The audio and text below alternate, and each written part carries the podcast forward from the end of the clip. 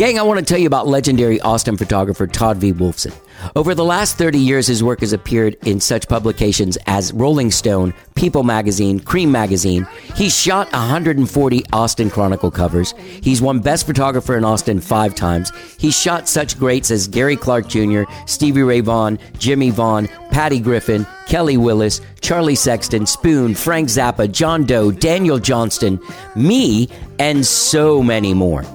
So if you're a band or an artist looking for new photos for promotion or album art, or you're an actor looking for headshots, or a family looking for portraits, or a model looking for new photos, or you're looking for new photos for your business or restaurant, or maybe you want intimate boudoir photos, look no further than Todd V. Wolfson. You can find him at todd v wolfson photography dot tumblr dot com or at todd v wolfson at gmail dot com. That's Todd V. Wolfson, legendary Austin-based photographer. Let's get down.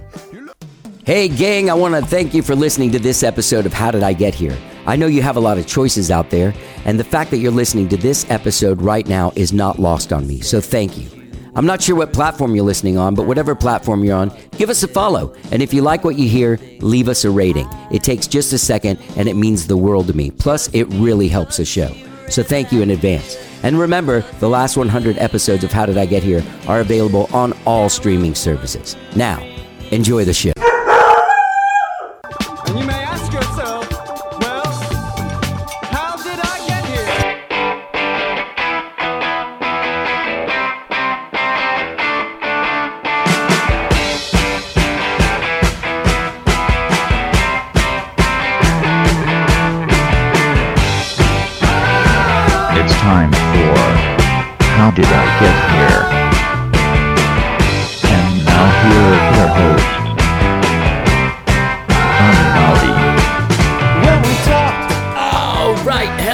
I'm Johnny, I'm your host. Welcome to the show. I hope you guys all had a good holiday weekend, whatever it is you did this holiday weekend, whatever it is that you celebrate. I hope you had a Merry Christmas, or whatever it is that you celebrate. I hope it was happy. I hope you got to spend it with people you love and, and having a good time. I had a really good one. It was a different one. It was a, a broke tradition for sure. Uh, Friday and Saturday, I played shows with Skyrocket. Friday, we played in San Antonio at Sam's. Great show. Uh, Saturday at... Uh, at Mercer Mercer Dance Hall in Dripping Springs. Great show. Great place too, man. I had a really nice time playing out there. It was a fun, fun show. And people were really, uh, it was interesting because people were bringing family and they were like coming up like, oh, hey, you know, I've been telling these guys about you for years. They finally got to come out and see you tonight. So it was kind of like a family nights shows. They were very fun. A lot of people. I think we broke the attendance record for ourselves at Sam's. I think we had the most people we've ever had there at a show, which was great. So, uh, yeah, fun weekend of music. However, uh, every year, uh, at, on New Year's, uh, sorry, Christmas Eve, that's the big night in my family. We all go to dinner at my grandma's. It used to be the cousins all spent the night there on the twenty-third. And then the twenty-fourth, we all got up and hung out all day. And then we made this great dinner together. And then everyone did their own thing on Christmas Day. So pretty much my whole life, I've been doing Christmas Eve at my grandma's house. And sadly, on my way out to Mercer to play this show on Saturday, I got the call from one of my aunts. We had too many COVID people. Too many COVIDs. People were dropping off with the COVID this last week with my family, my grandma. Uh, two of my aunts, one of my cousins, all these people have COVID. We were, we're canceling Christmas. Traditional Christmas was broken. My first one, I didn't even know what to do. However, I was really tired. Ended up having a great time. Got to see some uh, some people I'm close to anyway. Spent some time with some cousins too. And, uh, and also just spent a lot of time with Rosie doing stuff. And it was a beautiful, beautiful, like, uh, Christmas Eve and Christmas Day were just gorgeous here. So we just ran around and did stuff all day, hung out with the, uh, with my cousin and, uh, and just had a really nice weekend. Yeah. So it was a wonderful holiday, even though I didn't get to do the traditional things. I did, uh, spend some time doing some painting, uh, leading up to Christmas, cause I did some paintings for some people in my family.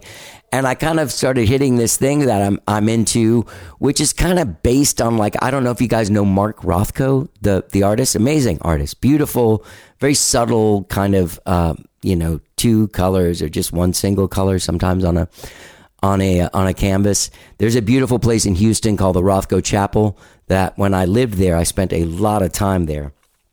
I actually used to go there a lot uh, on acid. With my friends. You know how you always have that one friend that can drive on acid? I, I had that guy in Houston. His name was Chris. So we, that was one of our, when we did Austin during the day, the Rothko Chapel was one of our stops. The Rothko, which is by the Manil Art Gallery too. So it was like an art thing. There's, you go into this chapel, get your meditation on, you know, start feeling the power of, of this man's paintings in this beautiful room, in this beautiful area. And then make your way over to the Manil, look at some other art, get a little freaked out, start stepping out of the Rothko vibe. Anyway, that my, my paintings were inspired by Rothko, but basically that was my, my holiday weekend, and it was fucking great. Even though I it was I missed tradition, I did spend four days or five days at my grandma's last week, and it was great.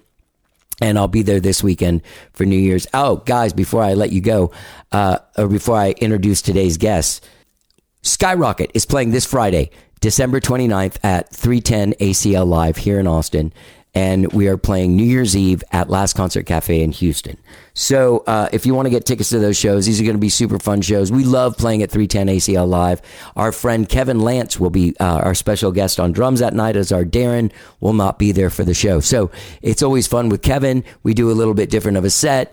Uh, three ten is a great place to see the band because it, we have those videos going on the whole time, and their screen is so awesome and vivid. So it's an exciting, exciting night for us. Come on out and celebrate with us this Friday, December twenty-ninth at three ten A C L Live. And of course on New Year's Eve at, uh, at Last Concert Cafe in Houston, Texas. If you want to get tickets to those, go to skyrocket the band dot com. Look at our show dates or tour dates or we're at whatever it's called. And uh, click on there and you can get tickets for those shows. All right? Gang, I have a great show for you guys today. A dear old friend of mine that I've been wanting to get on the show for a long, long time. And he was going to come on when I had uh, Richard Weimark and Greg Beats on the show talking about A Curious Mix of People, because uh, my guest today is part of that whole thing. My guest today is musician extraordinaire. He's known as the bass player of Gomez and Sincola. Chepo Peña, that's my guest. Fantastic dude. Amazing artist as well. He comes from a family of artists. His dad, Amado Peña, is this huge artist uh, that you might know. His work depicting uh, Native American life in uh, in the in the American Southwest. Anyway, Chepo is an amazing artist on his own. Not only is he a musician, but he is a visual artist. He does tons of posters, poster art, and all this kind of stuff for people. He also did the artwork for the book A Curious Mix of People, and he's he. I think the book was his idea. I think that was it. He wanted to do this documentary, and then they ended up bringing Greg in and making it into a book. But I believe the whole thing came from Chepo. So we were going to have him on that show, but he wasn't able to make it. And I was like, well, you deserve your own show. Come on in here. Let's talk about this. Chepo's played with tons and tons of people. I actually just played with him a few years ago. Um, my friend Richard Weiss has a band. I think it's called Recovering. And they do, uh, they were doing a special show at the Long Center for the Alamo Drafthouse. It was in the middle of summer. It was very, very hot, the show. But uh, I had a great time playing with Chepo at that point. I've also, uh, he's also played with my friend Davíd Garza in the nineties and early two thousands. He played with them. A great, great band. Great musician. Great friend. Awesome person. Like, we get into some deep stuff, you know. Uh, Chepo had a bout with cancer, I believe, like ten years, nine or ten years ago. And um, he he's still doing good. He's still in the clear. He's still doing well. He's still very grateful. He's a dad now. He's super into that. He's still an amazing artist. I don't know if you guys ever checked out his Star Wars Loteria cards that he put out in two thousand eight, but you can find all this stuff by going to chepo dot net. And his bands Gomez and Sincola, remember that song Bitch from the nineties? If you lived here, that was a K NACK. Uh, uh, that was a staple on K NACK radio. Yeah. I love Chepo, man. He's half Cuban, half Mexican, so we have that in common. I'm Cuban, and I lived in Mexico, and I love the Mexican people. But uh, Chepo and I have a great conversation. This was a great time to sit down and really get to know him, and uh, I hope that you enjoy it as much as I did. Oh, really quick, before we go, he's playing. If you live in Austin, sorry, sorry, guys. If you live in Austin, on New Year's Eve, uh, Chepo will be playing at Hotel Vegas doing a set of Devo music. There's people doing different sets of different of different artists out at Hotel Vegas this New Year's Eve. He will be in the Devo band. So get out there and check that out. I think he's the singer of the Devo band. So get out there and check that out. So also, gang, sorry for the interruption and unprofessional intro. But without further ado, this is one of my favorite people in all of Austin music and one of my favorite people around, a guy that I wish I saw more and really glad I got to sit down and talk to. This is me and Ch- Chepo Peña chatting it up. Let's get down.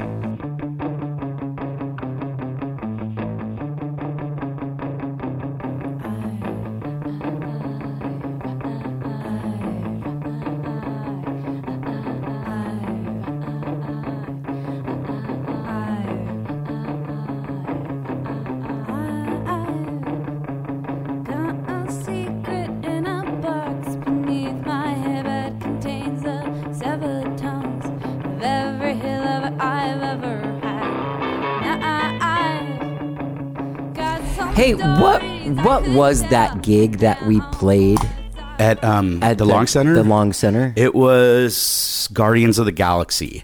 We did one of the soundtracks because I guess the sequel was coming out. Okay. Or no, okay. no, the, it wasn't the sequel's coming out. They did the outdoor screening. Yeah, that was fun. Yeah. Um, because we had done that with Richard a couple times. Mm-hmm. You play with him, don't you?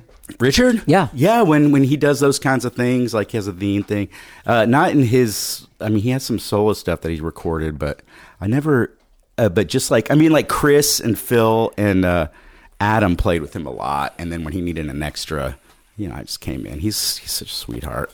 Yeah. I really like playing with him and those guys. Those guys are my core that I play in all sorts of stuff with. Yeah. Or they used to be. I don't play very much anymore. Chris, and I'm drawing a blank on her husband's name for some Phil. Phil. What, yeah. Those guys are great. They're so cool. They're in a friend of mine's uh, uh, yacht rock band. Yeah, I went Yacht to go Z. see them. Yeah, dude. They're fucking they're badass, good. dude.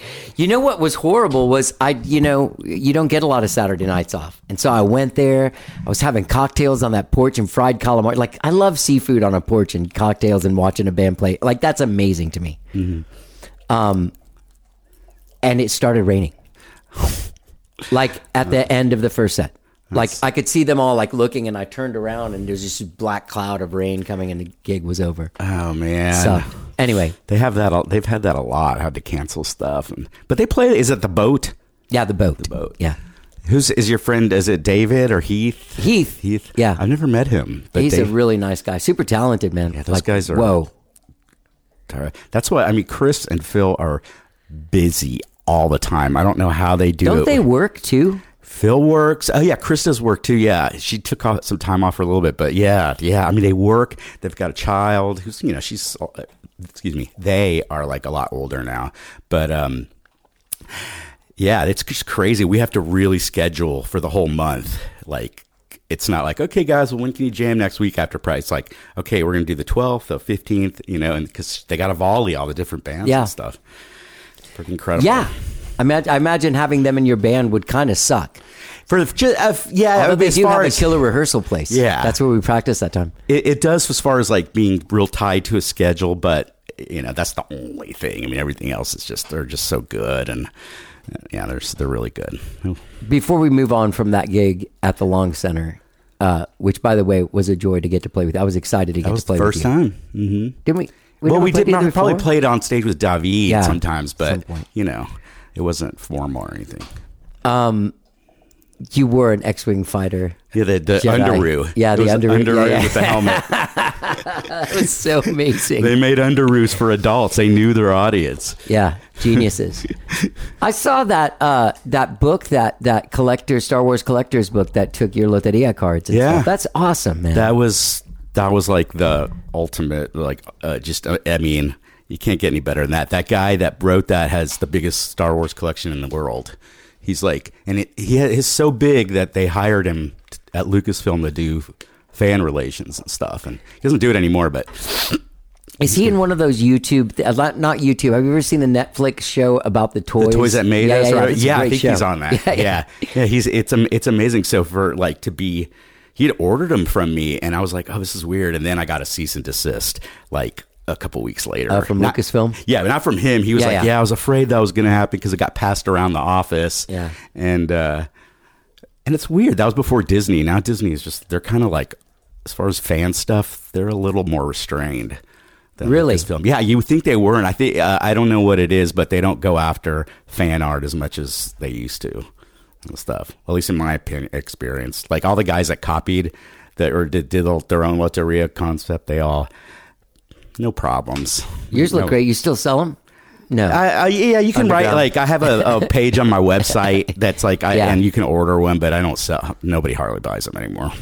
But that I was, I mean, that was fifteen years ago or something? That was, yeah, that was two thousand nine when I had my first show, art show. So it's been a long time.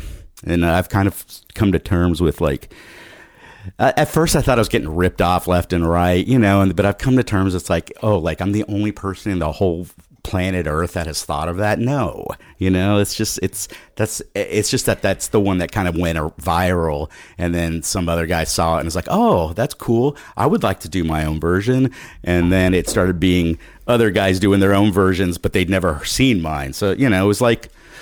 It, it, at some point I was getting mad about it, and then I had to stop getting mad about it because it was just, I was wasting time and emotions. And my dad was like, why are you getting mad? Like, people copy me all the time. Yeah, yeah, yeah. And he, it say. doesn't bother him, you know, it might have, yeah. but it, it, not at all. He kind of gave me a talking to. So. Did it stop bothering you? Or do you just not talk about how much it bothers you? No, anymore? I just, it stopped. Like the last time I saw something was a dude in Sinaloa, is that a place in Mexico? Wherever this cartel yeah. is big. Yeah. yeah. And he, he, um, I was like, dude, I did, I, I just wanted you to know that I did this, and let me show you some stuff. He's like, oh, I've never heard of you. And I was like, okay. You know, he, if he's lying, he, it's not my business to, like, right. cause to go, it just, I, and I stopped like sending my internet friends after, you know, I'd come on Facebook. Look at this, this guy's ripping me off, what the fuck? And and, and, and they'd be like, send ma- nasty messages yeah, and yeah. stuff. And then, you know, then then me and the first artist kind of be, you know, I was like, we had a truce, but then one night, one night I was thinking about it and I lost it. And I sent him a really nasty Facebook message and and really nasty and, and, and just, no fr- not friends anymore. Not, you know, now we, you know, we, we don't, I, I would harass him on some, like if there was an art show and he would post his stuff, I'd be like, oh God, look, you know, it's this guy. And he'd be like, someone forgot to take their meds. And I thought that was kind of funny because yeah, I probably did not take my meds that day, but, but now we're just like, we don't. Oh man, I blame that shit on being Cuban. That's what you should do. Dude, I do it all the time. Cuban and Mexican. Dude, my cousin that. just had a breakup with her boyfriend. It was ugly as shit, but like she like wrote the most eloquent email to his mom telling him what a shitty job she did. Oh my God. It was unbelievable. But it's all that we have that thing. Like once once like the fire starts and you see red, like I've been in therapy for fucking twenty-two years solid. Like I've taken time off, but like to not be that guy. Yeah. ah, it's like a crazy chihuahua. it's, it's, yeah, it's, it's been a lifelong struggle for that. Uh, I mean, it's, it's, I think bad. It's bred into us in our culture. Like Cuban people are fucking insane. Like they're insane, dude. We are insane. I don't want to be insane. I know. I know, but uh, they're openly insane. Yeah. Crying, screaming. A lot of, yeah, my, my mother, so emotional, like over anything, Dude, anything. Yes. I only date white ladies, or not white ladies, just non-Hispanic women because I, like seriously, like call me racist, but I have already so many of them in my life that I can't like live with one. See what I mean? Yeah. I, I, Sounds I, terrible. No, I, I, I, hey, I don't know many you, Hispanic girls. If you so know, I, you I, know. Yeah. Well, you know my cousin Emily. She's insane. Emily. Emily Antonetti. You know her, right? Don't you? I don't know. I just feel like she runs in that world of of I don't of rocker people. Yeah, for years. No, I. You know, we're older, so the memory isn't as good. But I, I don't. I don't think I do. I mean, if I saw a picture. Yeah. Yeah. She's probably really pretty, right? Yeah. Yeah. Oh. Uh oh. That's her sitting with me in that picture. Pretty. That's a good twenty-something years ago. Yeah. No, I don't recognize her. But you're a pretty Cuban lady. Yeah. Please don't put any of this on the podcast. Oh, it's all on there. Hi, Mom. Well, it's, it's all right. I mean, it's, if you want me to take it out, I totally will. I'm that kind of guy. I take out, whenever there's a Vallejo on here, they say something about the other Vallejos, and I get a call on the way home like, hey, dude, take that thing out where I said my brother looks like a burnt firecracker. Yeah, maybe some of the, the, the stuff about race and, and dating, maybe. I say it on here all the time. It's not, I don't mean it bad. I love my race. I just don't want to date. Yeah, yeah amen. You know, everybody's so sensitive. Maybe I'm these sexist. Days. Yeah. Um, I, dude, I have to say a couple of things. One okay. of them is, I love you. And I'm, I'm so glad that you're finally doing this. Second of all, amazing. Like you were the catalyst for the Curious Mix of People. I, in a way. In a way, yeah. yeah. I mean, I was approached. Like, hey, let's make a doc. Yeah, Rich, well, R- Richard approached me about making a doc on, on the, the on nineties stuff. Richard and I was Weimark. Like, Richard yeah. Weimark. And I was like, okay, well, that's so broad. Let's kind of focus maybe on this, the punk, kind of punk stuff, because there's not a lot written besides the chronicles or fanzines, but there's nothing that people now can go to look to learn about these bands the way that we could about Big Boys or, right. the, you know, the, the Reavers, that kind of stuff. Um, so we just kind of focused in on that. And I, you know, called a lot of my people that I was friends with and I was like, can you want to talk to us? You want to, and, and it took off for a while and then kind of other things came in. And I mean, we worked on that thing for like a long time, uh, a long time. I mean, it started in two thousand nine and then, you know, Richard got kind of sidetracked with Good Music Club and, and, I got kind of tired of some of the feedback I was getting from people, and I kind of just wanted to take a break. And then, when you could, can you say like you don't have to name names or anything, but like when you say that you, you were getting feedback from people, it just and it, you know it wasn't a whiny bunch of group. Well, people. It wasn't like even ugly, like a lot of ugly stuff. I wasn't getting like, oh, you stupid fuck, you know. Yeah, it was like yeah. uh, it was just like a lot of pressure to. Oh man, if you don't, you know, you got to talk about this or you got to do this. And I was like, holy cow, this is just like a project I'm working on with, with my friend and, and somebody's telling me what story to tell or what, you know, what to talk about. And it just felt, I'm very sensitive. So it felt a little, uh, I, I didn't like the feeling that I had. And I, I as we were talking about earlier, being re- reactive and that kind of thing, I'd get reactive. But it was just people being excited. But then there were people that like, oh, th- this person's not in this. From from like we had like a trailer that came out right when we started. And, you know, they, of course, there was a lot of feedback on that. We had to turn the comments on YouTube off. And, you know, it, it, I, it, it just, you know. Um, and then, the, you know, the pandemic happened and, and, and there was just so much. I was like, you guys, I, I remember saying, you know, you should make this a book or something. I don't know. Maybe they have different stories. But I, I remember saying this would make a great book because I had just read, um, not Please Kill Me, but I had read The Other Hollywood, which was written by Legs McNeil, who wrote uh, Please Kill Me, which was the oral history of the porn industry. It's like seven hundred oh. pages long. I read it in like two days. It was so interesting. It was an oral history, like yeah. They, those are so fun to read. There was one fun. About Saturday Night Live, one about M T V. That's insanely that's amazing. Uh, I want my M T V. Yes, amazing. I love that. Love that. Um, there's one that my friend uh, that that Greg Beat said he was working with my friend Tom DeSavia and John Doe on a new book, but they wrote a book that came out like six or seven years oh, ago yeah. about the punk scene in L A. That was a good one too. Yeah. And is it the Under the Black Sun? Yes, or, exactly right. Exactly. Yeah. Right. Yeah. They're great, and and and. Did you way, ever know DeSavia? Were you were you an so. ASCAP guy in the nineties? ASCAP? Yeah. Did you get? Did you no. sign to ASCAP? No, we were B M I? Signed to Bug for about you know B M I for about five oh, minutes. B M I, okay. Uh, I know the Sincola. I think was Sincola was on B, did B M I, but okay. uh, Gomez. We were we half-assed everything. We had labels calling us and all sorts of stuff, and we were just like kids, so we were just like. I don't know what to do. Do you? No. So we would never call these people back or do anything. It was, in hindsight, it was very not smart. But, yeah. Yeah.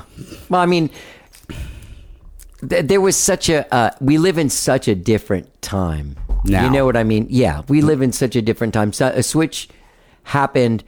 Like, I remember when when uh, we finished making our album and we were on uh, the subsidiary of, of Elektra, yeah, and and they were our publishing company, like Warner Chapel, was like, hey, there's a phone sex company that wants to use your song about phone sex on their fucking commercial.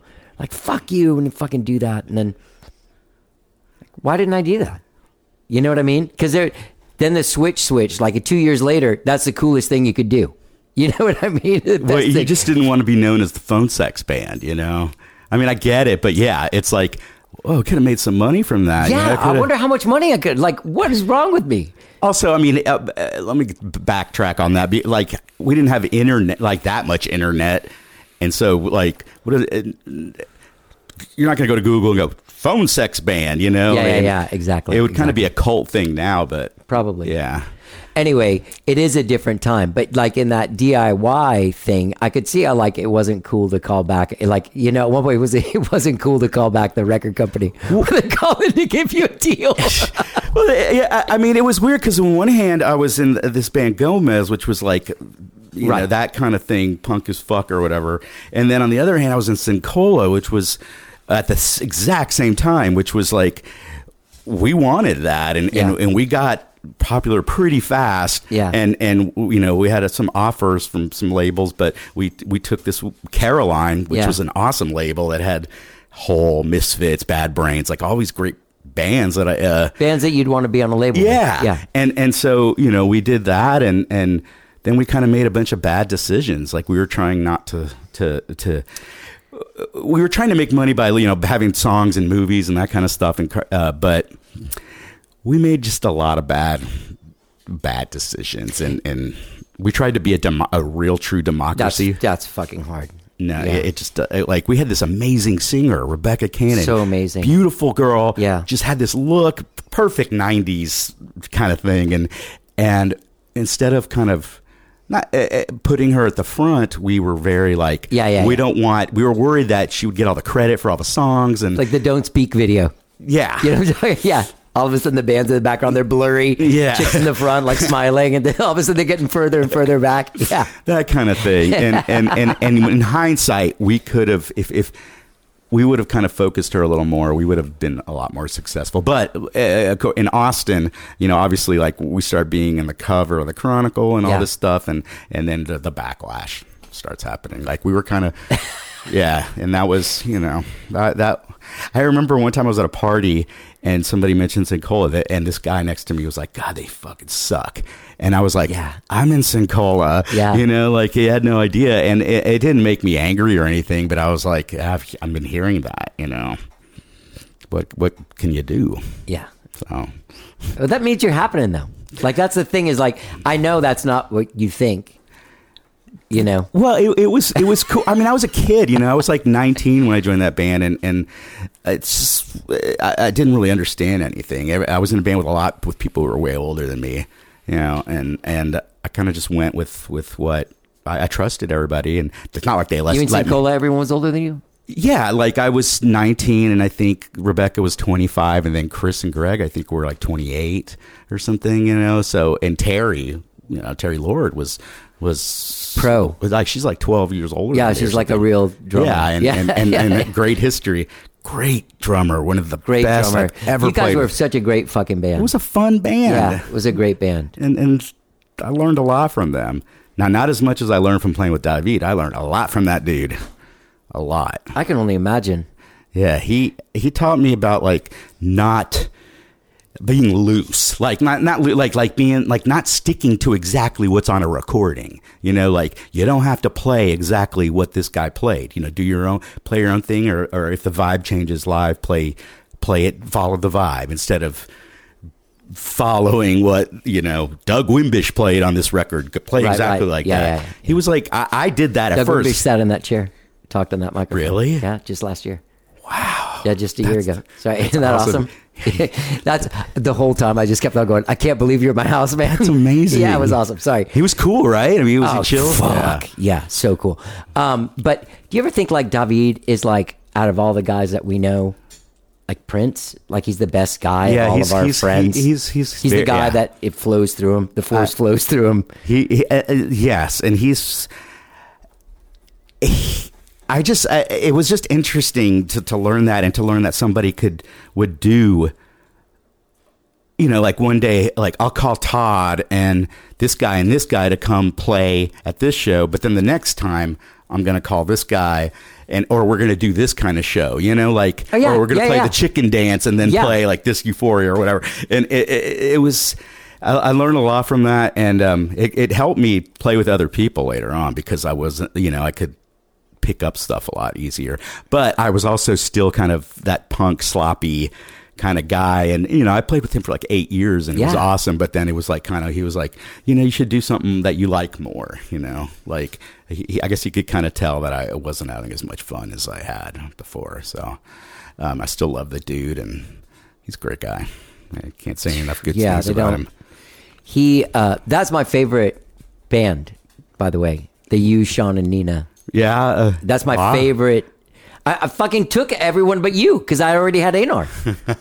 Like the second version of Gaudi was those two, and David was like, "Dude, take these guys, man. That's, that's what you need to get." That's yeah. awesome. Um, yeah. But I remember sitting on my bed, and that fucking Best Buy commercial came on, and I have never. I like it's it's hard not to get emotional, but like I love that dude so much. Love Nina so much. Loved you so much. I didn't know Sean yet, but like seeing you guys, like seeing that light shined on my friends. Well, we weren't in that video. That you, was, you weren't in that? No, it was Jacob, John, oh, and, it was Jacob, and Mike. John, and Mike. Yeah, it was Sorry. when this Euphoria came out. But but that, like we were talking about commercials and all that, that video, that commercial, man, he got so many f- fans from that. I mean, it was so good for him. I, I think, I don't know what he would say, but like, I, it just so many people discovered him from that. Yeah. And, and uh, so that... Uh, That was that was cool. Um, I honestly didn't know any of his songs before I started playing with him, except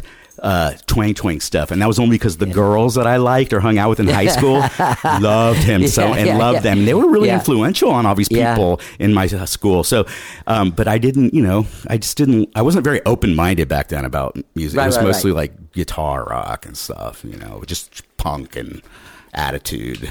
I didn't know you very well back then, but I remember I met you because I worked with Chia and was friends with her family. Yeah, they took me in in some sad way. No, I remember because you were Cuban, and that's how yeah. we were introduced. And, yeah. and I'd go into the that store a lot, and I'd see you. It was always a pleasure to see you. It yeah, was, yeah, yeah. Um, and then yeah, I mean, we were like, uh, dude. I mean, like, still, even from then on, it's like every time we saw each other, it'd be like, oh, hey, hey. Hey, but yeah. you know, well, we didn't do shows together because we were in different, different playing in different kind of scenes, scenes and stuff. Yeah, but um, yeah, we it been kind of parallel and, and stuff, and then we finally got to play a gig, a real gig. The hottest, one of the hottest gigs, dude. That sun that day coming down, so hot. It's like July, middle of July. So hot. Um, what was I going to ask you? I was going to go back to something that. Okay, so wait a minute, so. Where were you? Where are you from? Where were you born? Uh, I was born in Laredo, Texas, and about I don't know if it's weeks or months.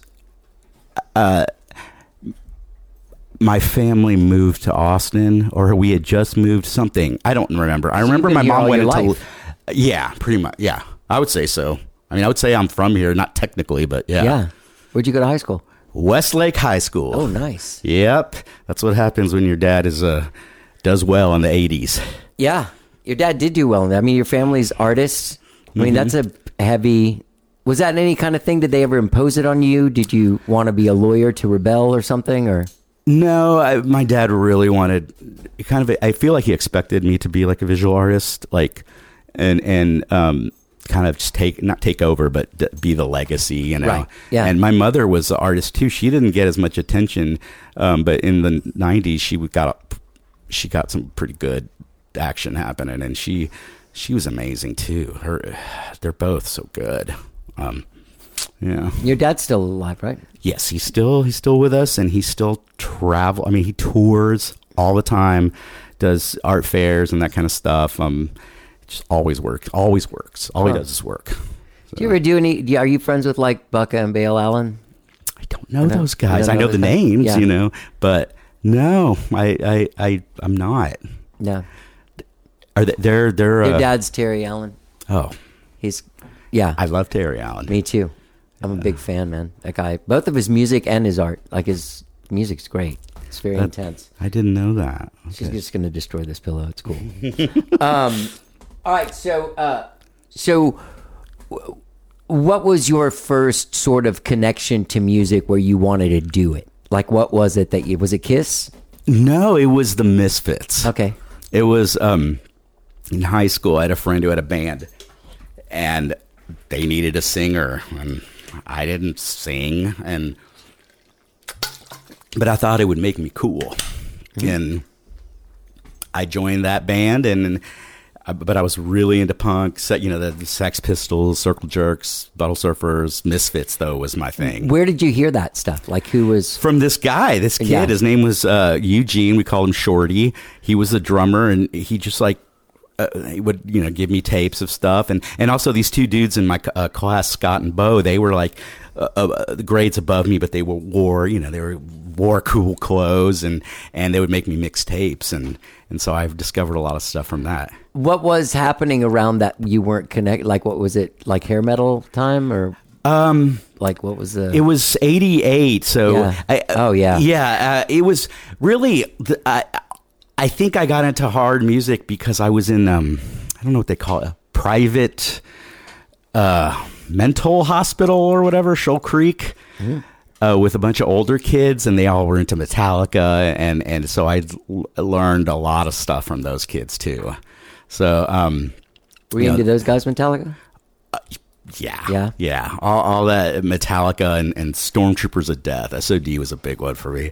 Um, and I loved all that, but I also loved like Talking Heads and Concrete Blonde and Oingo Boingo and, and, um, that kind of stuff. So, uh, Cramps, Cure, uh, but it was mostly that, that, that's what I, I didn't really expand to any other kind of music, world music or singer songwriters, any of that until way later. You didn't get into the Pato Banton.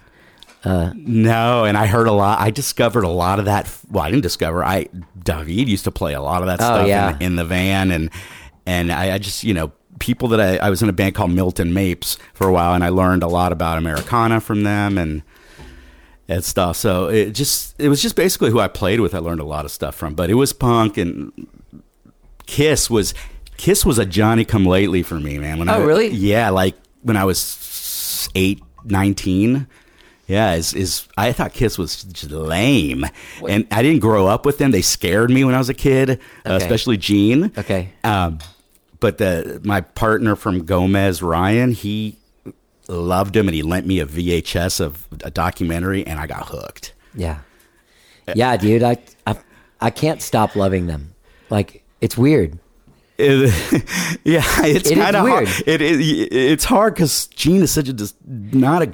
I hate Good that guy. guy. I really don't like him. And they're so, I mean, I don't, they were always commercial, but they're just so merchandising, you know, yeah. just, but they got all those old records that are great. I even like some of the non-makeup stuff. And, um, yeah. What was the story about you playing Heaven's on Fire? Like uh, opening for, yeah, we opened Gomez opened for Peter Criss at Electric Lounge when he was re- right before the, the, when they got back together. And I think we were pissed off because they made us set up our drums on the side. Yeah, you know, it's yeah. not the biggest stage ever, and he had his big kit there.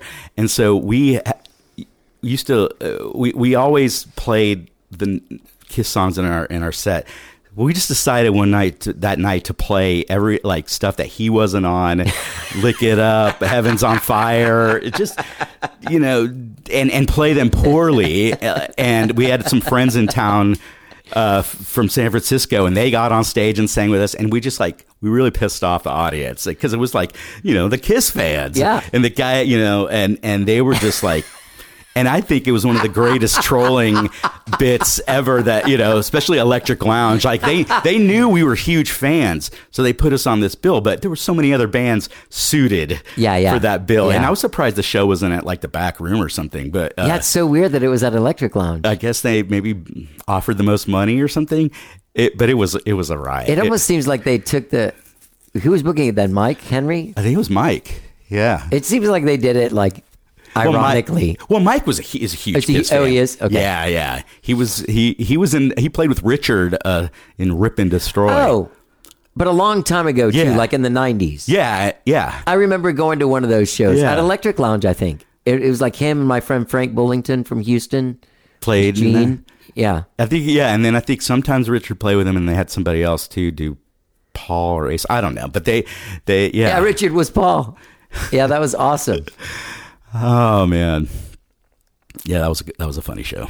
Uh, you know Benjamin from mm-hmm. uh, yeah, okay, so Benjamin, uh, he did this thing where he interviewed Paul Simon for this radio show. That, yeah, I know, I do a thousand fucking three hundred and whatever these.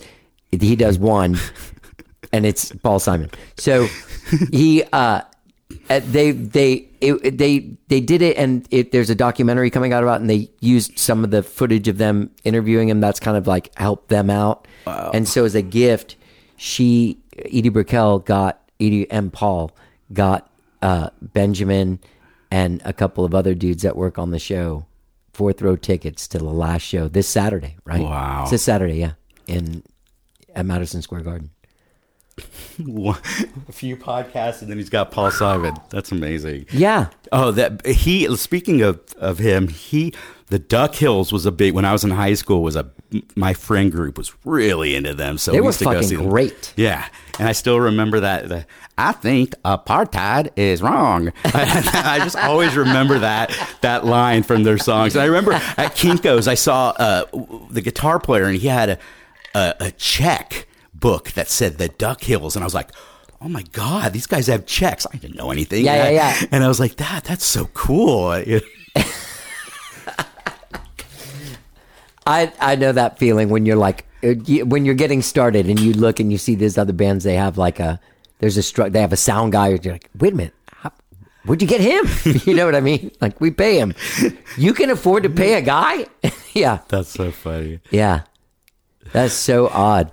Um, all right, so uh, how old were you when you got that Misfits and started getting into the punk rock? Uh, I was about fifteen years old, and uh, well, I was thirteen when I like when I was like I said when I was in the hospital. That was I was like twelve and thirteen. So thirteen is when I really started like doing the wearing the flannel shirt around my waist and all that. And then high school was when I really like.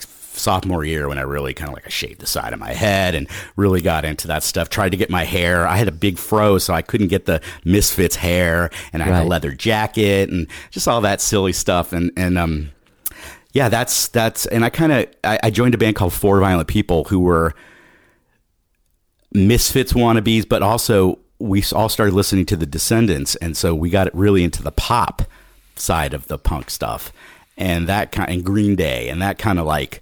We started kind of veering towards that and getting away from the Misfits kind of stuff.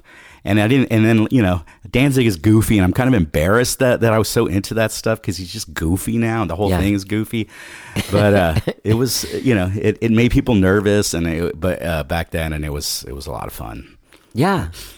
So did you, I mean, did you at that point, were you like, this is going to be my way of life? I mean... No, I wanted to be a movie director and do that, and that's what I went to school for. Um, I didn't ever think I would, you know, do anything music. Like getting getting that thing in Sincola when I was uh, nineteen was like, and and them getting all serious and stuff. I thought, this is weird, you know, like this. But I'm gonna stay here and do this. And then I met a bunch of people, and I just kept wanting to to play, and and but I never. It wasn't until, like I said, like I played with David that I was like, um, kind of took it more serious because I was getting paid, you know, a decent amount. And I was like, well, I could really do this. And I could, and that was two thousand one. Um, but before, no, I, I wanted to, you know, I worked at Goodwill. I worked at, at crappy jobs, and we'd go on tour. And, and I didn't really see anything for the future right. at all. Yeah. Just do that. Keep doing that. Yeah, because it's fun being on tour. Did you guys open for a bunch of big people, or did you uh, semi-big people? Uh, hmm, we opened, yeah, I, I don't know. Because Bitch did well as a song, right? Didn't it, it was like it a college hit. Needle, yeah. yeah. But we played with a lot of like, you know, at the time it was like Local H and uh, I mean, those kinds of bands. bigger bands that had a bus, yeah, probably. Well, no, not yet. I mean, not it was yet. a lot of, okay. uh, we played, I think the biggest show we ever did was we opened for the Butthole Surfers, Reverend Horton Heat, and the Toadies at uh, Sunken Gardens. And we did a few shows with that little, that tour. And Joan Jett we played with a bunch of times. But, but besides, you know, nothing. It, it, Do you get to hang out with her at all? Yeah, we went to Emo's. Um, Oh yeah, uh, and and it's in and, the book. Yeah, and that was and uh, Chris, our guitar player, played air hockey with her, and she was like over the moon. But but, but you know, uh, but besides, no man, no no. I always wanted to play just big show, big, and the Sunken Gardens was as big as it got, and that was an embarrassing show because my bass kept going out, and it's the whole thing. But no, nobody. It's weird. It's hard. Uh, you know, when you were talking about Sincola and you guys didn't make the right decisions, we I didn't either. You know what I mean? Like, there's, dude, I fucked up so much shit, man. Like, well, you you signed to Lars's label, right? Yeah, but like we went out and made a record and spent the whole budget, and then we like we went to mix and like, oh, we don't like this, and then he's like, well, what do you guys want to do? We're like, oh, can we go back and start over with Mike McCarthy and Austin? Yeah, sure. Here's another budget. But like, I mean, we were crazy. Like by the time our record came out, we were like three quarters of a million dollars in debt. Holy cow. You know, it was it was pretty, and, and we weren't, you know, we weren't making, it's just hard when you, you go from like a guy loading your shit in at like Emo's or Steamboat or wherever it was, uh, Antone's or something, wherever we were playing. Um, and then all of a sudden there's these decisions and these amounts of money that you just don't even understand. Like you're like, what?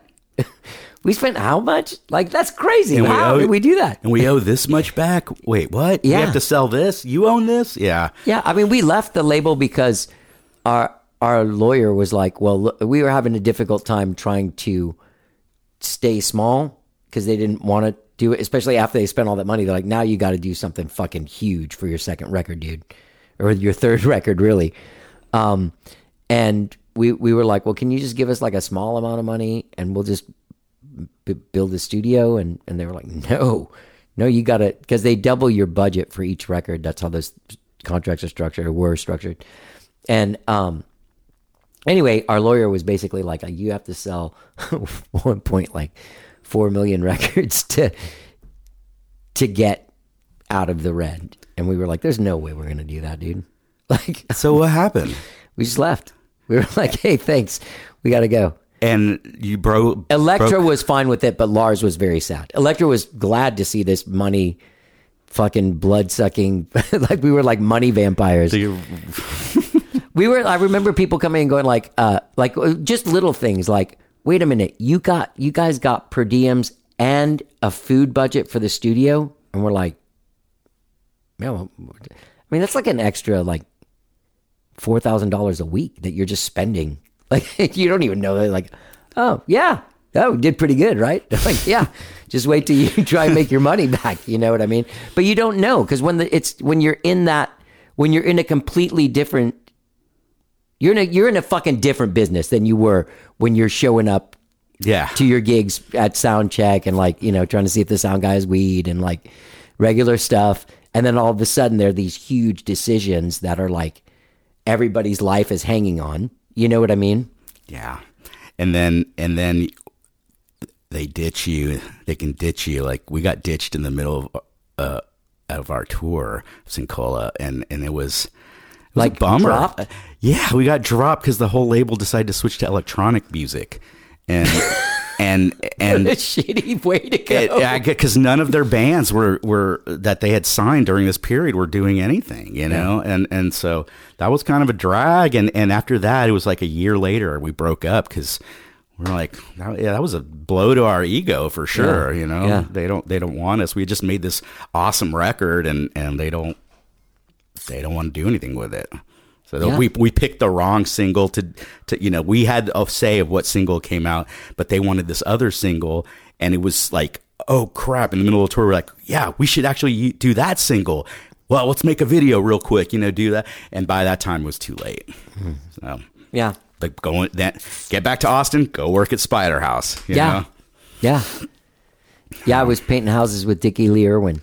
Remember that guy? Yeah. Yeah. That's what I did after yeah, mine. You know Brandon Gonzalez, bass player? Yeah, yeah. Yeah, he played with him for a while. Uh, he might still. He's awesome.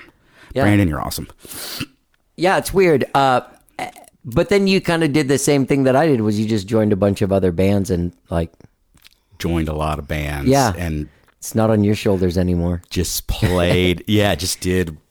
had fun. I mean, when I, when I started playing with Davíd, that's when I started touring a lot, like more than I ever had. And, yeah. And uh, it was usually, usually the tours would be me and Davíd and Nina, just the three of us. And um, we did one with where, where Sean, with Sean came, but I guess the budget was only for three people or something. So, right. um, and then after that, I went out, I started playing with Amy Cook for a little bit uh-huh. and went out with her. And, and that was the last, that was two thousand Nine or ten, and that was the last time I went on the road. So it's been a long time. Do you want to, or no? Uh, not anymore. Oh, not, you got a kid. I, I got a four-year-old, and I just don't. I mean, I no, I, I don't even want to like go play. I mean, we were supposed to go play in Dallas, and I was like, God, that's that's so far. you know? Yeah, like, yeah. Uh, we got to stay overnight, but no, I, I don't. I mean, I'd like to fly somewhere and play. That'd be fun, but I mean, yeah. that's all. It's all gone. I mean, not gone, but it's all like fucking Weekend Warrior now, you know? Yeah. So I, you know, I, I did this band Karaoke Apocalypse for like fifteen years till we broke up, and that was that was a lot of fun for a long time, and we got a lot of gigs, made some good money, and and uh what is Karaoke Apocalypse? Karaoke Apocalypse was a live karaoke band that's focused on punk and metal and alternative oh, cool. and stuff like seventies to two thousand, you know. Um, and that was a lot of fun and and, and a challenge. You learn, yeah. we had to learn songs all the time, learn, and if nobody sang them for a few shows, we ditch them and learn others. So we had... We ended up having like five hundred songs, not in the rotation, but just that we knew. And um, it was it was a lot of fun. We did a lot of stuff with the Alamo Draft House, and we'd play the highball a lot. But we do a lot of Fantastic Fest shows and, and stuff, and and we we played a lot of clubs, and that was just like so. When you know we were talking about the cover band thing, um, I, that's why like sometimes I get insulted when people dog on cover, cover bands, because we had the greatest time and we made money and oh, yeah. it was just fun. It was just so fun, and getting people up there to sing who didn't know how to you know sing, uh, but get to experience having a band behind them and and and it's and feeling the band. That's that's the thing that a lot of people don't understand is like you feel yeah. all that noise yeah. with with this kind of thing, and yeah. and uh, it was really great. It, it was. It, It, it, it there was low times, but it was it was we had a great time. We broke yeah. up uh, right before the pandemic, so it's a good time to break up. Uh-huh. yeah, um, it it is, it, and you, you you you you. I don't sit around and practice. I don't know if you do, but I don't like sit around and practice scales. I'm like, oh, let me see if I can learn this kind of thing. But it being in Skyrocket for the last you know twenty-one years, I've learn how to play keyboards. You know what I mean? Yeah. And I can play stuff that I wouldn't have ever known how to play in, in styles that I would have never learned because and I had you, to. It's my job. And you also, but you also learn like how to learn songs quickly. Exactly. Yeah. You know, and, yeah.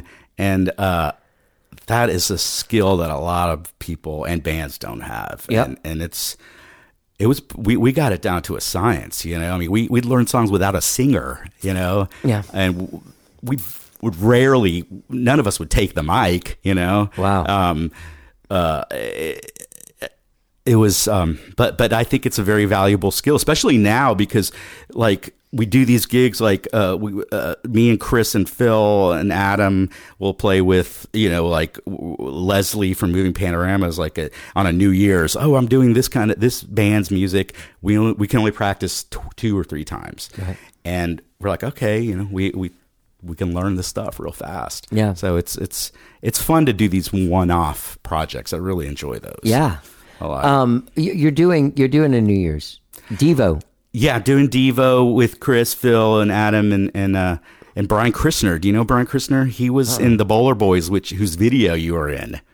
Do you remember this? I think Tara directed it. it you don't even remember this thing. You I know were, that name. It was a, like a kind of a ska soul band, and they made a video. I don't know if it was at Lovejoy's or somewhere, but you are in it. I was in a lot of stuff with Tara's. You are in. And you have a close up. Really? Yes.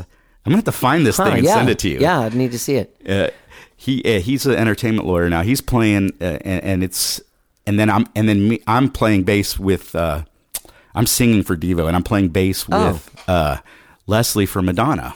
We're doing Madonna. Awesome. So, and this is like the third year or fourth year, I think, that I've done the New Year's there, and I've always wanted to. I always thought they were kind of too cool, like the cool kids, like, but. I finally got to play them, and they're the best. I love those shows. I yeah, it makes me that those that seems like the best night, but I'm always you're busy. Yeah, that's the best night that's of the, the year. Almost the cha-ching yeah. night. Yeah. yeah, it's tough because but I see those like the who who it is, and like I forgot who it was. I saw was doing In Excess. Uh, High Heavens. Yeah, yeah, that's gonna It'd be, be awesome. Yeah. Um. Uh. Do you guys do? Are you doing peekaboo? That's one of my favorites. No, no, we're not doing a peekaboo. It's like don't look until keep, I signal. Yeah, we're trying to do. We're trying to do like the e, the fastest songs that you know that, that we already know in our heads. Yeah. You know, just the basic. We only get thirty minutes. So. Those guys were smart when they got in the in the big business. Their uh, do you know about their business side? How they did their thing? They basically same as like Flaming Lips. Like just give us a really small advance. give us a little bit of money to make a record. Don't fuck with us. And we'll give you, like, they give them the finished artwork. Like, that's how Devo's deal is. Same with Flaming Lips. Like, you just turn in your that. thing finished. You just don't, you don't get like those, you don't get a million dollar advance or anything, but. You also don't lose a lot of money. Yeah. And you can fucking be yourself. And, you know, they don't hassle you. And you don't get dropped right away. Did did you ever, uh, are you aware of Devo two point oh? No. It was a band, it was a children's band that Disney Records did, which is basically Devo re-recorded a lot of their hits and had this like eleven or twelve year old girl sing. And then they got together a band of kids and did like some videos and stuff. And it's, it, they, it, obviously the music sounds good because it's them. Yeah, yeah. But, but um, the words are all changed to be like kid friendly. Yeah, yeah. You know, and it's, I hate to admit it, but I kind of like it. I kind of think it's funny, but but it was obviously a disaster because no one's ever heard of it. Yeah, and, yeah. Um, but uh, they're pretty bit. I mean, they're pretty business savvy. I mean, Mothersball's got his glass company now. one hundred percent. That guy. I mean, he really. They've always been like that. Smart dudes. Um, not that we're not smart. They're just smart in a different way. um, uh, well, is your does your daughter request to listen to any? Uh, I have a nephew, and he's five now, but he was in the height of, of Baby Shark. That was his jam. It you drove know, my sister crazy. She didn't get into Baby Shark, like which, thankfully. Yeah, thank like, God. That song sucks. Um, right now, she's into this horrible thing called the Descend... Not the Descendants, the punk one. The Descendants spelled correctly. Uh-huh. That's like a Disney series or movies with the offspring of the princess and the princesses, you know, Prince Charming's kids, all that stuff. And the music is horrible. It's like the worst kind of pop uh, rap stuff. Uh, I, I, I'm very mad that she discovered this because I can't like other stuff. Like, yeah, she, yeah. like, yeah, the music that we would play or listen to together was, you know, Cat Stevens, yeah, and, yeah. And, and, and cool stuff. And stuff I grew up on. You probably yeah, did Puff, too. The Magic yeah. Dragon. All like, and now she's into this. And I just, I can't, we don't, We don't mesh on that. I'm like, you can listen to one song in the car, but it's awful music. That's hilarious. I uh, I bet that must have uh, did that, that must have been a, obviously it changes you. You've been through some big life changing events. Yes, I have. That that having having to like really care about somebody else and put their their needs above yours is kind of it was eye opening, man. Like just. Because I'm, you know, I've always looked out for myself, and and and and this was, you know, all of a sudden I can't put the band before anything, you know, no. the music before anything, and uh, I, being the wife, had to be very careful about scheduling and all that kind of stuff. So that, yeah, and, and it's great and it's hard. I mean, you know, everybody knows that, yeah. the kids, children, but being at this age, I'm fifty now, and having a four-year-old, it's. It's also a little eye-opening to know that I won't live along as long to see, you know, like my parents are still alive and I'm old now. So it's like, I won't be able to be there for that. That kind of sucks. But also I have the patience more than I did before. Yeah. So that's great though. Yeah. I mean, and it didn't take your edge away. You're still Chepo. No. Yeah, man. Unfortunately. Unfortunately. Who else are you playing with now? I play in a Ramones cover band called Cabrones, and and then and then I that's that's with um, this guy Joey and Kevin, and then Tom from the Hickoids plays drums, and the, those those guys are that's that's the opposite of being not responsible, but like they're very still. You know, hey, we're going to have practice this week. We don't know when, we don't know what time, but we're going to do this. And I'm like, oh my God, uh, uh, you know, what a childcare right, right, and all right, that kind of right. stuff. But I just play, I play with them, and I was in a band called Compilations, but I just left recently. Um, it's just, I don't want to be in a band that's, you know, kind of work like that works like, like that, that not, not works, but that's a band, you know, so get together, write songs, you know, an original kind of thing. It's yeah. just, it's, I'm just I, I don't have time and energy for that stuff. But those guys those guys are good are great, and they're gonna let's say get a new guy, and they're gonna they're gonna be great.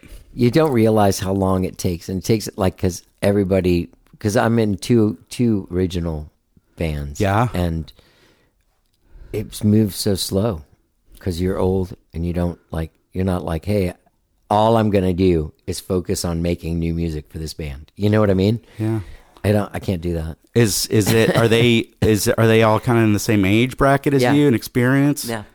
Yeah. And their understanding of the, how that works. Yeah. I mean, it's basically, it is fun to get together and work on music with people, whether we go play gigs or not. Eventually I'm going to play gigs and have a band or something. So that always happens. I, I, I haven't mentioned this guy. What's that? Uh, but Andrew Duplantis. Love Andrew. Andrew, great dude. He and I have been playing music. Well, we did Super Ego. Um, he played keyboards and I was playing bass right. for a little bit. But he has this thing called Simpelo that he is like his solo project. Yeah. We made it a band in two thousand one and we made a, a few albums. But that thing's been going on, on and off since then, and but we never get to play, and it's but I want to mention him because, like, not that I forget, but it's just we we're just so infrequent yeah. that it's it's not an active thing. But we when we get together, we have a lot of fun, and and and it's it's great to you know they're his songs and stuff, and he has great songs.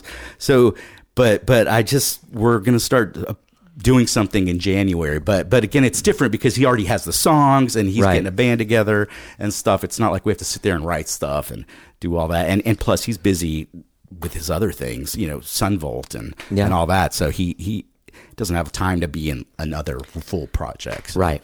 I've talked. He's reached out at times and been like, "Hey, man, I want to come on the show oh, and dude, talk you... about this thing." And I'm like, "Yeah." And then like a week will go by and he'll be like, "Ah, I'm not gonna do that." Oh man, he's got like, right. he's got such a good history, you know. Oh yeah, I love that guy, man. Yeah, I was, is I've, he's plays with John D off and on. I was gonna go see them tonight. Yes, all of yeah. It's, yeah, yeah, yeah. That was one I, I, I played with him. I I filled in for Andrew a few times with John D. That was an interesting experience because he doesn't he doesn't practice either. No.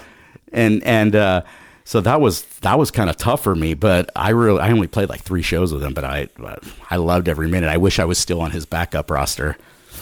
Uh, who was drumming when you did it? Um, was it Joey Chipman. Oh yeah, and and then Joey Chipman. Joey. I did yeah. a gig with Joey. I love Joey. I just did some shows with Fastball this summer. Joey is like Jesus Christ, man. How are those? Awesome. It was fun, man. It was. I love those guys. They're old. You know what I mean? Yeah, it was like, yeah, uh, for sure. It's funny because I knew I knew why I got the gig. What? It wasn't because I'm like the sh- shredding musician of life. It's like I can hang, but also like I can hang. Like they're like it's like they took their friend out this last summer. Like let's take him. No, but- and so that was kind of cool. It was really. I mean, their music. Uh, like those guys are fucking unbelievable. And they only get better. That's the other thing. That's uh, I was just I just did one of these with John D yesterday, and his latest record. It's like the best record he ever made, and it's nice to know that we can keep on getting better. Yeah, like it's more of a Yoda thing, and not like how we look at it. Like you just get more and more chill, for maybe sure. smaller and greener, but your ears keep getting bigger. But but you do end up like in a place where if you do focus on continuing to to grow. In some way, just in, I think that's a aging anyway. I, I think, I, uh, yeah, I, I, I feel like I, I don't stress as much about learning music uh, because I know that it's going to be okay. You know, it's, yeah. it's, and, and plus I have great support system, especially Chris, uh, Chris Nine. And, and um, she's just like, you know, just, I don't know, just playing with her is always going to be, a treat. I mean, yeah. she's one of my most favorite people. But um, but yeah, yeah. You know, you were talking about sitting around and practicing and stuff. No, yeah. I don't do that, and I kind of wish I had because I think it would have helped me because I also have A D D, and it's like uh, you know, it would definitely help me more. But I, I get too bored. Yeah, you know, I just can't. I, can't I like to that. be making something or and playing with people. Yeah, playing with people. Yeah, yeah, yeah. I like playing with people, man. It's what today we did this rehearsal. Do you know the Grooveline Horns? No. Yeah, Carlos Sosa, those guys, they've been around since forever. The thing is, those guys were doing other kind of did games. Did they do and, Misfits covers? No. Okay. No.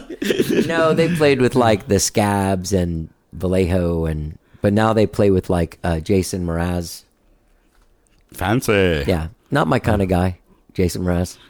Did he still wear all the baseball hat? He still wear that? I think he wore a fedora. The sideways. Oh, did he wear it sideways? Just in the early days, I think. Oh, yeah. I don't know. I always felt like, whenever I saw that guy, I always felt bad for Bob Schneider. I was always like, shit, man, this guy like took your thing, and look at him now. I think he thinks the same thing. I've been on those songwriting games though before, and you're in a, the like Bob Schneider has these songwriting games. You get a title, and everybody has to write a song and turn it in by a certain time. And oh, sometimes cool. he's in that email.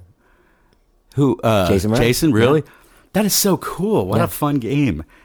Wow, it's fun. It's it's helped me a lot. Like over the last twenty years, it has. Like I have a couple of records that are half of it are songs from that.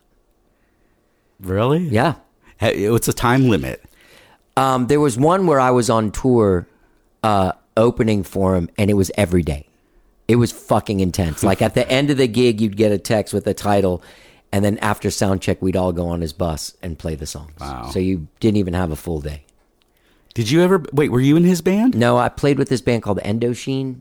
Oh, yeah. Yeah. Yeah. Yeah, that was after Gaudi. I was like, you know, shit, yeah. man. These guys were like, hey, would you come play keyboards and guitar and sing backup? And I was like, yeah. That's yeah. Cool. How long did you do Gaudi for? Because you were doing, it was Love Tree when yeah, I met Love you. Love Tree and then Mister Rocket Baby, yes, Mister which Rocket. Was me and Richard. Mm-hmm. You guys, not Weimark. Uh, you, you guys had the big hats, I yeah. think. And and yeah, I, yeah. for some reason, I always picture Apollo yeah. Creed and Rocky three when I think of you guys. Yeah, me too. Right? I think that's what I was thinking when I put the hat on, man. Yeah, okay. Dude, Todd Wolfson sent me a video uh, like a month ago of a garage sale I had. Like in the early two thousands, I was still married to Tracy, and he was there filming it. And I have the hat, and I'm selling it in the garage sale. Aww. And I'm saying, well, did someone want to buy my dreams? It's so funny, man. Yeah. Yeah, I think we might have played like a K NACK thing at Antone's. Yeah. We were on the K NACK record together. Yeah. That. I yeah. do remember that. You know who played with us that night? Who? who played? We had three guitar players that night. David. Oh, really? Uh-huh. Yeah. Wow. Yeah, we used to do weird shows every once in a while, either him or Earth Pig. Like we'd have a fifth guy just over there, just fucking shredding the whole time. That's awesome. Yeah. I like Earth Pig. Do you ever, do you ever get into him? Uh, I I know of him and uh, his stories and stuff, but I don't. I know I, I never listened to him. Like there's so much stuff that I just because you know I was focused on this other stuff. And, yeah. Well, and plus you get the, in your in your track, yeah, in your lane. The the bandwidth was wasn't as expanded as it is now. You know. Um, can I tell one story? I, no. Well, we were talking about Misfits and stuff. Yeah. And.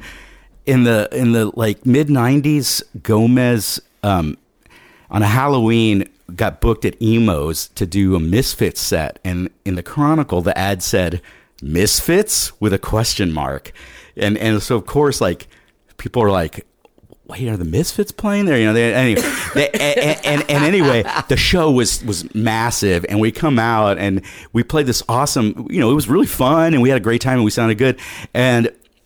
During South by Southwest, uh, maybe that year or the year after, I get a call from this guy, Mike Gitter, who's like a, a big, who was an A and R, a writer for all these metal magazines, asking, saying, hey, I'm working with the Misfits and they want to see a videotape of you guys. And, and I was like, okay. Um, this is when they were looking for a singer, right? And I... did not even register that I thought they wanted to see a video to send us a cease and desist or to sue us or they something. To give you a job. Or, well, probably just like to see if I could audition yeah. if it was yeah, any yeah, good yeah. or something. And I didn't even think about any of that until many years later when I was in another Misfits band where the guitar player was like, they could have been wanting to see you because they were looking for a singer then. And I was like, not that, you know, it would have been wild to try out for them. I, I don't know if I would have had a chance because my voice did not. And and obviously I'm chung, you know, I'm overweight. I do not look like Danzig. I do not work out, you know. Um, but just that the fact that, that I, I missed even the opportunity to get on any radar like that, just, it, it's kind of emblem, emble, emblemic. What's the word? Um, anyway, it's kind of like what, what what a lot of missed opportunities in my life because of emotional response, you know, and not like going back and thinking about it. Isn't that funny? I have that too. I have that all the time. Like I, I'll be like, I'll wake up in the morning and just be like, I think back like fifteen years ago, like why, why did I answer? Like I could have had a different situation for myself if I wouldn't have told that dude to go fuck himself. Yeah. Or if you let, didn't let fear take, you know, kind of fear. Yeah. Yeah. Fear is the mind killer. Um, that, I wonder where that comes from. I wonder, I wonder if our kind of people become artists and musicians, or does that shit do this to us? You know, yeah. Do you ever wonder like yeah. which came first? Like, was I going to, was I on the path to be like a normal minded person, or am I going to be fucked up for the rest of my life because of what I've chosen to do? Well, it, that, and also our, you know, we, we have things in our life, like as children, that really can mess with us, you know, and for the rest of time. And it's just kind of, yeah. Yeah. That we just live through and try to survive. Yeah. John D died and he came back to life. Yeah. I remember that. I asked him yesterday what happens. Nothing. It's like taking a nap. That's what he said. And then there's another guy. I know this sounds weird, but I've never had in all this time anybody on my podcast that died and came back to life. Last week I had another guy. Same thing. It's like, yeah, it's like the lights go out. Like anesthesia. Yeah, just like you go to sleep. It's uh, John D said it was like taking a nap. When he woke up, he felt like he had taken a nap. The other guy, he had a bad wake up. He said all of the he, his was a drug overdose on the other guy. Man, I, that that death is a thing that I think about a lot, like more than I should, because I don't. I, I the cancer, you know, guy had yeah. cancer, and and and. I mean, that must have changed your view of life. Were you already married and stuff then? No, no, no I, I, I not married. Um, we got married that fall, though. I still. But you were together. My, yeah, we were together. Uh, yeah, for sure. I mean, we were living together and stuff. But it was. I mean, when I found out, I was like, "What bullshit? No way." Yeah, yeah. No way. Yeah. It did not seem real until we went to the hospital and had the first meeting with the chemo team with a bunch of other people who had just found out, and we're giving these pamphlets and all this stuff, and I'm like, oh my God, this is this is real. And um and so since then it's just like I just I I, I think about it too much, like way too much. We're not really exposed to it in that way. You know what I mean? Like we don't really get exposed. We don't, we're, our culture is kind of built to not have to deal with it until it, like it, like it's not going to happen. Like it's not going to happen to me. Right. Yeah. Like, it yeah. happens to everybody else, but it's probably not going to happen to me. I'm there's so much. I mean, everybody there's got so cool much hair. You know what I mean? Like surely it's not going to be me, you know? But I mean, it's so, you know, like, like, my friend Chia got the same thing as yeah. me. My friend Camille got the same thing as me, uh, or, or got it before me. You know, she had passed away before me, uh, before I got it. And it's just like people so close. I mean, it's everywhere. I mean, yeah. you see every day on Facebook, it's like, I have breast cancer. I have this cancer. I have the, and it's just like, fuck. It, it, it, it's like less people don't have it, you know? Yeah. Yeah. It's, it's a weird... It's a it's an intense fucking thing. This is why people find religion, because it's like they're gonna go to they want they believe they're gonna go to the next plane, and, and I mean I, I, I wish I wasn't so damn cynical, because I would love to discover that. And there's a great place. There's a great place after all of this. Yeah. I mean, they have to tell you that just so that you don't fucking beat yourself up all day thinking that you're gonna die, yeah. and they're just gonna turn off the lights or whatever. Um, there was a, a a thing that you wrote when I was uh, going through your Facebook and, and Instagram and shit this morning. Sorry, or your it's all right. I saw that. Stuff. I got a lot of likes from you. I was like, yeah, he's yeah. he's getting some material. Yeah, I'm looking. Uh, but there was one one post that you made about going to get your checkup and just the room full of people, and just that. I don't know. That hit me. Yeah, it was. It, it's a reality, man. A room full of people, and I'm going in there just to find out, you know, if. I don't know, just a checkup. You have to be at the room more. And the guy's like, you might, he's like, well, I don't think you need a scan. I think, I think the lymphoma's gone. And I was like, what? But I, you know, I came out of there real happy, but then the next day I'm still thinking, you know, it's just like, I don't know. That's I don't know. How, if it was cancer and something, someone's like, I think it's going to be like, wait, wait, wait. Well, wait. well, There's no he, think here. Well, they, you know, yeah. they, they don't want to tell you it's right. complete, you know, right, right. cured, especially blood cancer, you know, but. It's heavy shit. Yeah. Yeah. You know Nanette, who's in the book? Mm-hmm. Yeah. Uh, she's got stage four breast cancer. And she had it before for and and mm-hmm. it I don't want to say I don't like the word beat it, like she beat it, you know, but but she survived. Yep. And and and now she's yeah. surviving now. I mean, I think she's responding to some medicine. I mean, she's still in that place, but she I mean, I was with her yesterday. She looks and and says she's feeling good and like, you know. Yeah. I remember when I read that. I started, I started crying when I saw that. I was I like, know. fuck, man, this woman's been through so much shit. And... Yeah. It's just, she's just a beautiful person, man. Yeah. You know? I guess that's the thing is like, we just got to be able to appreciate each other. You know? Uh, well, you know how people say live every day like it's your last. And like, that's, yeah, that would be awesome. But you still... think about Monday, you know, you gotta yeah, yeah. complain about mundane yeah, stuff, yeah. you know, it's just like,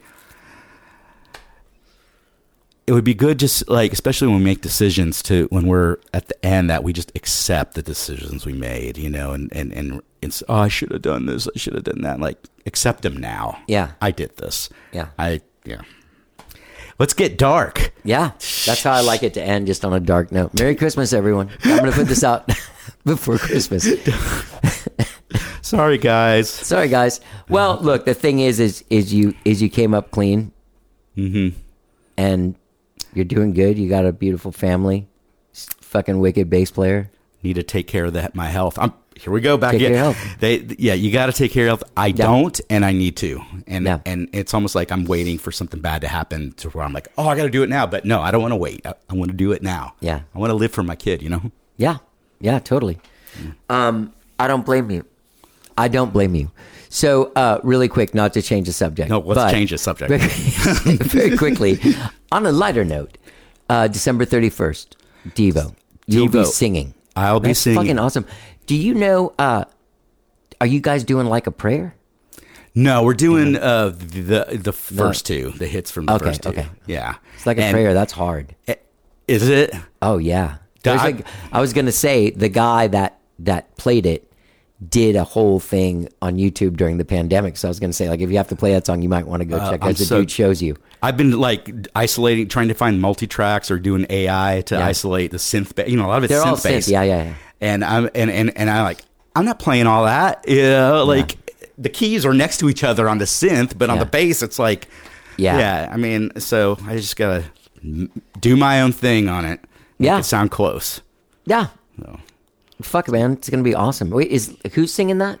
Leslie, Leslie Sisson, yeah, yeah, from yeah. Moving Panoramas. Man, I saw Phil play with her doing uh, the pedal steel. Pedal steel. Whew, fuck, that was great. Dude, that, that dude is he is a mad scientist of music. He is amazing. Yeah, uh, they're both him and Chris. Anyway. Him and Chris. Yeah, they're great. Um, I won't be there on New Year's, but I'll I'll come see you play at some point. Is Gomez not going to do more shows? Uh, you guys are? I don't know. I don't think we, I ever saw you guys. We had that that for the Curious Mix book release at Parlor. Yeah. We had a just an amazing show, and, and, and just so I don't know. I, I kind of don't want to do it again because that one was so good. Yeah, yeah, yeah. So, but my high school band, Four Violent People, is playing December ninth at um, Kick Butt. Oh yeah, and that's always fun to do those gigs because the lyrics that we're singing or that I wrote are so bad and so juvenile that it's almost embarrassing to keep singing them, but we have so much fun. So that's going to be, a, that's going to be a really good time. Yeah. Oh. Um, I was trying to think of the lyrics to, uh, let's put the X in sex. That's one of my favorite. Looks like, like a muscle and you make me want to flex, baby, let's. Oh, man, that was a low point. My love is like a muscle and you make me want to flex, bro. That's amazing. Dark God, that's times. Amazing. Did they bring in Desmond Child for that? You got to get a professional. Uh, oh, they did have somebody for, for those. I can't remember. I know he did Heaven's on Fire. I think that trips me out song. Is that they're like writing with like Michael Bolton and Des and Brian Adams, and I think Brian Adams wrote part of War Machine. Yeah, probably. he he did a lot of stuff like that. Yeah, Brian I had Adams. no idea. Yeah. Um, dude, it's been great having you on. People can find you at chepo dot net. Yeah, that there's nothing there except my Star Wars Loteria game, which you can still order. Yeah, And you're on you're on Instagram, right? Yeah. Yeah, it's private though. Private. I, I had to. I had people bothering me. So. And congratulations on. I mean, your part in that book. That book was uh, A Curious Mix of People is so fun to read. It, you know, I, I purposefully didn't read any of the pages before uh, because I wanted to read it like a person that was reading it for the first time. Yeah. So entertaining. It's, so entertaining. So it's it's it's been a great. I'm so glad that they did all that. I mean, yeah. Kudos to those guys. Yeah, and I think it's kind of cool. It's like there's such a magical. It's funny. Todd Wolfson and I were talking uh, a couple of days ago about if all of these scenes that everyone talks about were so great, or if everyone was just like in their early twenties and everything's just fucking great when you're in your, you know what I mean? Like, I, I, I yeah, but I mean. It, it, They were great. They were but, great. But it doesn't. I mean, people now are having their great scenes, you know, yeah. and they're in their twenties. And yeah, it's it's that kind of thing. I mean, we have a different thing now, you know. I mean, we had a great, you know, when, when I was playing with David, it was a different scene, and we had a, a great time. But this was like our, our formative years, you know. Yeah. Um. So uh, uh, people complain about nostalgia, but it's it. it I don't know. Well, I, I have fun going down that the, the nostalgia. Yeah. Lane. Oh, I don't. I don't know if it.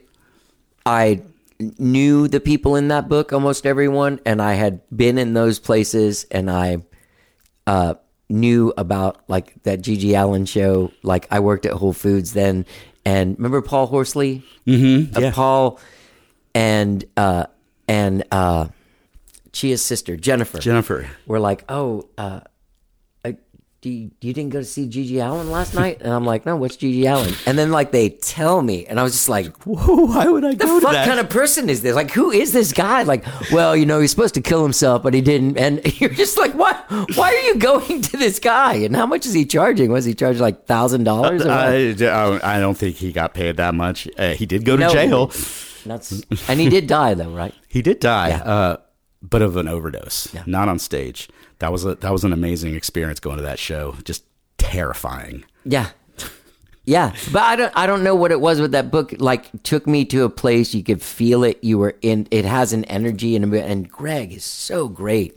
The intro to every chapter, like yeah. tying in everything into, boom, you're in this scene.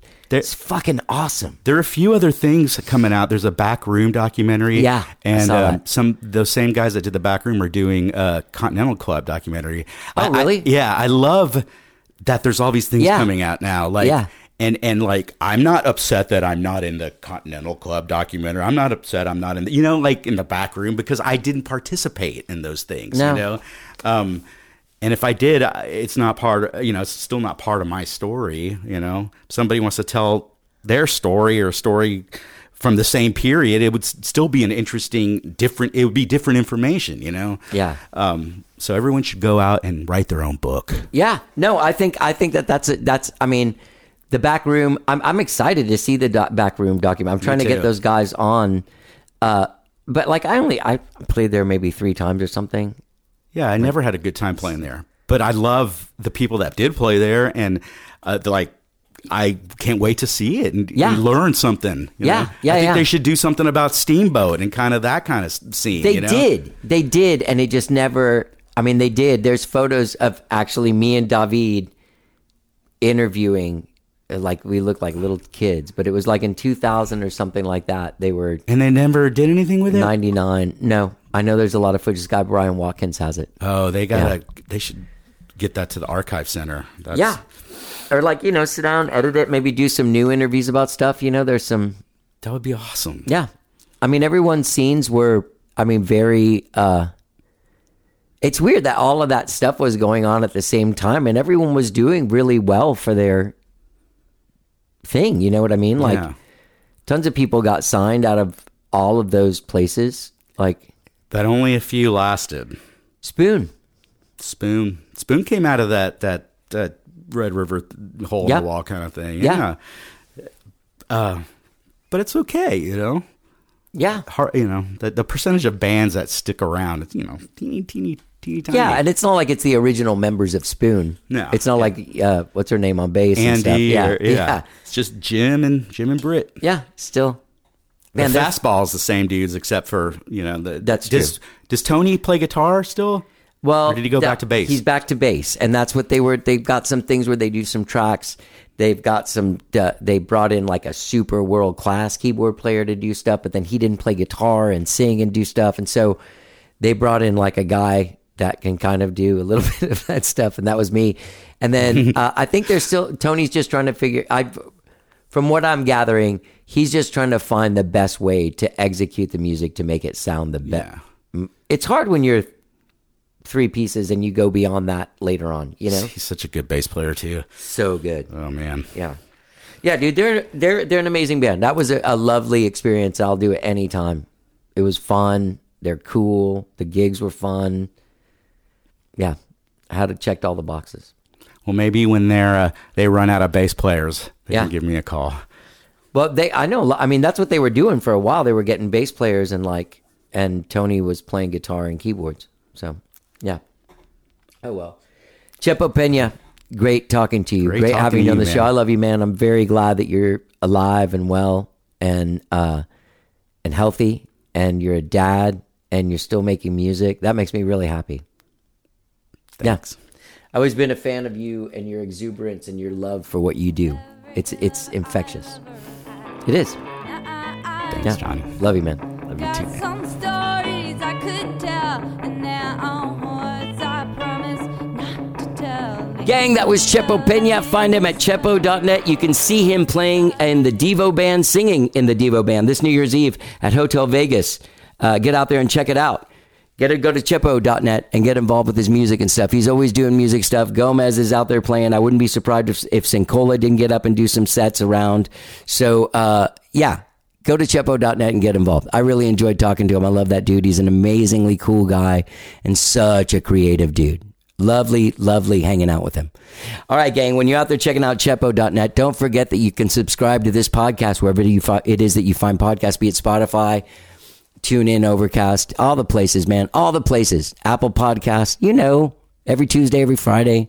From the from the Vault show has been dropping. I had Cosmo uh, Cosmo Clifford from Creedence Clearwater Revival this last Saturday. Go back there and check that out. No shit. All right, thank you for listening to the Chepo Show. Thank you, Chepo, for coming on the show. Have a great week, whatever it is you're doing. Let's get down.